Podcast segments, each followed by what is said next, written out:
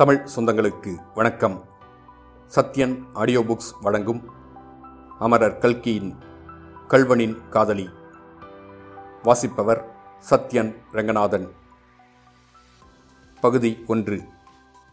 அத்தியாயம் பதினாறு. திருடன் திருடன். அன்று சாயங்காலம் கையெழுத்து மறையும் நேரத்திற்கு முத்தையன் நாணர்காட்டிலிருந்து லயன்கரை சாலைக்கு வந்தான் நேற்று மத்தியானத்திற்கு பிறகு அவன் சாப்பிடவில்லையாதலால் கோரமான பசி அவனை வாட்டிக் கொண்டிருந்தது. உடம்பு சோர்ந்து போயிருந்தது. தள்ளாடி தள்ளாடி நடந்தான். லயன்கரைக்கு பக்கத்தில் ராஜன் வாய்க்காலுக்கு அப்பால் ஒரு வாழைத்தோட்டம் இருந்தது. அதில் வாழைக்குலைகள் தொங்கிக் கொண்டிருந்தன. முத்தையன் அங்கே சென்று ஒரு வாழைத்தாரில் சற்று சிவந்திருந்த ஒரு காயை பறித்து கடித்தான். தின்ன முடியாமல் துப்பிவிட்டான். கொஞ்ச தூரத்தில் தென்னந்தோப்புக்கு மத்தியில் ஒரு கோயிலின் ஸ்தூபி தெரிந்தது. அதற்கு அருகில் புகை கிளம்பிற்று. அங்கே ஒரு கிராமம் இருக்க வேண்டும். கிராமத்தில் உள்ள வீடுகளில் இப்போது சமையல் நடந்து கொண்டிருக்க வேண்டும். இதை நினைத்தபோது முத்தையனுடைய பசி அதிகமாயிற்று. அவனை அறியாமலேயே முத்தையனுடைய கால்கள் அந்த கிராமத்தை நோக்கி நடந்தன. திருப்பரங்கோவில் லாக்கப்பிலிருந்து இரண்டு கைதிகள் தப்பி ஓடிவிட்டார்கள் என்ற செய்தி ஊருக்கு ஊர் வாய்மொழியாக பரவி நெடுந்தூரத்திற்கு எட்டிவிட்டது. தப்பியோடியவர்கள் இரண்டு பெரும் பொல்லாத திருடர்கள் என்றும் கொலை பாதகங்களுக்கு அஞ்சாதவர்கள் என்றும் செய்தி பரவிற்று. அவர்கள் எந்தெந்த ஊரில் எந்தெந்த மாதிரி கொடுமைகளை செய்தார்கள் என்பதாக கதைகளும் பரவின. அந்த சந்தர்ப்பத்தில் ஒவ்வொருவரும் தாங்கள் கேட்டிருந்த திருடர் கதைகளை சொல்ல ஆரம்பித்தார்கள். பனங்குடி கிராமத்தில் சுப்பையா முதலியார் வீட்டில் முதலியார் தாழ்வாரத்தில் உட்கார்ந்து அனுஷ்டானம் செய்து கொண்டிருந்தார். அவருடைய தாயார் வயதான கிழவி முற்றத்தின் குரட்டில் படுத்து கொண்டிருந்தாள். கூடத்தில் மாடத்தில் மண்ணெண்ணை சிம்னி விளக்கு எரிந்து கொண்டிருந்தது. முதலியாரின் மகன் அந்த விளக்கின் வெளிச்சத்தில் பாடப்புத்தகத்தை பிரித்து வைத்துக்கொண்டு ராகம் போட்டு வாசித்துக் கொண்டிருந்தான். ஆகையால் பிள்ளைகளே பல நாள் திருடன் ஒரு நாள் அகப்படுவான் என்று பையன் பாடத்தை முடித்தான். அந்த சமயம் பார்த்து வாசலிலே நாய் குறைத்தது முதலியார் தமது மனைவியை கூப்பிட்டு ஏய் கொள்ளக்கதவை பார்த்து தாளிட்டாயா? ஊரெல்லாம் திருட்டு பயமாயிருக்கிறது. திருப்பரங்கோயில் ஜெயிலிலிருந்து இரண்டு பக்கா திருடர்கள் தப்பி ஓடிப்போயிருக்கிறார்களாம் என்றார். திருடன் வந்தால் வரட்டும். இங்கே என்னத்தை கொண்டு போவான்? கைக்குலுசை கூடத்தான் வாய்தா பணத்துக்கு விற்றாகிவிட்டதே என்றாள் அவர் மனைவி. அச்சமயம் வாசற்கதவை தட்டும் சத்தம் கேட்டது. எல்லோரும் திடுக்கிட்டார்கள். மறுபடியும் அந்த சத்தம். முதலியார் யாரது? என்று இறைந்தார். நான் தான் நான் தான் என்றால் யார்? நான் தான் என்றால் நான் தான் கதவை திறங்க ஐயா. யாரடா அவன்? இவ்வளவு திமிராய் பேசுகிறது? என்று சொல்லிக்கொண்டு முதலியார் எழுந்திருந்தார். குரட்டில் படுத்திருந்த கிழவி தூக்கி வாரி போட்டுக்கொண்டு எழுந்து இந்தாடப்பா சுப்பையா நீ போவாதே. சொல்லிவிட்டேன். அதெல்லாம் நீ போகவே கூடாது. என்று வழிமறித்தாள். முதலியார் அதை பொருட்படுத்தாமல் திமிரிக்கொண்டு போனார்.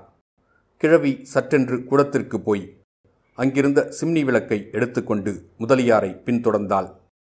முதலியார் கதவை திறந்து யாடாது என்றார். ரொம்ப பசிக்கிறது ஐயா. கொஞ்சம் சாதம் போடுவீர்களா? என்றான் வாசலில் நின்ற முத்தையன். அவன் பேச்சு ரொம்பவும் ஈனஸ்வரத்தில் இருந்தது. அவன் அப்படிச் சொன்னானோ இல்லையோ? பின்னால் சிம்னி விளக்குடன் வந்து கொண்டிருந்த கிழவி ஐயோ திருடன் திருடன்! என்று கூவிக்கொண்டு விளக்கை கீழே போட்டாள். விளக்கு அணைந்தது இருள் சூழ்ந்தது. திருடன் திருடன்! என்று அந்த கிழவி போட்ட கூச்சலுக்கு நாலா பக்கங்களிலிருந்தும் எதிரொலி கிளம்பியது.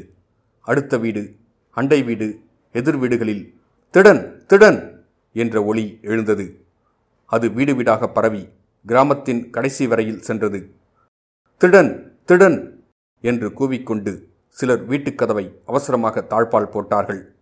வேறு சில தீரப்புருஷர்கள் வீட்டை விட்டு வெளியே கிளம்பி ஓடி வந்தார்கள். அவரவர்களும் கையில் அகப்பட்டதை தடி உலக்கை அரிவாள் மண்வெட்டி இப்படி கிடைத்ததை எடுத்துக்கொண்டு வந்தார்கள். விளக்கு அணைந்ததோ இல்லையோ? சுப்பையா முதலியார் சட்டென்று உள்ளே புகுந்து கதவை படாரென்று சாத்தி தாழ்பால் போட்டுவிட்டார். முத்தையன் ஒரு நிமிஷம் திகைத்து போய் நின்றான். அப்புறம் கிராமத்தாரெல்லாம் கூச்சல் போட்டுக்கொண்டு ஓடி வருவதை பார்த்து இனி அங்கு நிற்பது அபாயம் என்று அறிந்து ஓடத் தொடங்கினான். அதோ ஓடுறான். விடாதே பிடி! என்று கூக்குரல்கள் எழுந்தன. தெருவில் இருந்த நாய்கள் எல்லாம் ஏக காலத்தில் குறைத்தன. முத்தையன் வீதியில் கொஞ்ச தூரம் ஓடியதும் நாலாபுரமிருந்தும் ஜனங்கள் தன்னை நோக்கி ஓடி வருவதைக் கண்டான். இனி ஓடுவதில் பயனில்லை என்று தோன்றிற்று. கோவிலுக்கு அடியில் இருந்த லாந்தர் கம்பத்தின் அடியில் போய் வெளிச்சத்தில் நின்று தான் திருடனில்லை என்றும் திருடுவதற்கு வரவில்லை என்றும் அவர்களுக்கு சொல்லிவிடுவதுதான் சரியென்று எண்ணினான். அந்த லாந்தர் வெளிச்சத்தண்டை அவன் போனபோது யாரோ ஒருவன் கையில் சூரிக்கத்தியுடன் தன்னை நோக்கி ஓடி வருவதைக் கண்டான். அடுத்த கணத்தில் அவ்வாறு ஓடி வந்தவன் கத்தியை ஓங்கினான். முத்தையன் அவன் கையை தாவி பிடித்து கத்தியை பிடுங்கினான். அப்படி பிடுங்கும்போது கத்தி வந்திருந்தவனின் தோளில் காயம்பட்டு ரத்தம் பீரிட்டது அவன் கீழே விழுந்தான். முத்தையனுடைய கையில் இப்போது கத்தி இருந்தது. அதில் ரத்தம் தோய்ந்திருந்தது. முத்தையனுடைய கையிலும் துணியிலும் கூட ரத்தம். லாந்தர் வெளிச்சத்தில் முத்தையன் இதையெல்லாம் பார்த்தான். அவன் முகம் ஒரு நொடியில் பயங்கரமாக மாறிற்று. கண்கள் திருதிருவென்று விழித்தன. பற்கள் நரநரவென்று சப்தித்தன. இரத்த வெறி என்பது இதுதான் போலும். அதற்குள்ளே கிராமத்தார் அநேகர் கையும் தடியுமாக அவனை அங்கு வந்து சூழ்ந்தார்கள். முத்தையன் சூரிக்கத்தியை தூக்கி காட்டி வாருங்களடா! என்று ஒரு கர்ஜனை செய்து பல்லை கடித்தான். வந்தவர்கள் அவனுடைய பயங்கர தோற்றத்தை பார்த்தார்கள். ரத்தம் தோய்ந்த கத்தியை பார்த்தார்கள். கீழே காயம்பட்டு கிடந்தவனையும் பார்த்தார்கள். ஒருவன் ஐயோ! என்று கூச்சலிட்டு கொண்டு திரும்பி ஓடினான். அவ்வளவுதான். எல்லாரும் நாலாபுறமும் சிதறி ஓடத் தொடங்கினார்கள். முத்தையன் பயங்கரமாக கூச்சலிட்டு கொண்டு அவர்களை துரத்தத் தொடங்கினான். இத்துடன் அத்தியாயம் பதினாறு முடிவடைந்தது. மீண்டும் அத்தியாயம் பதினேழில் சந்திப்போம்.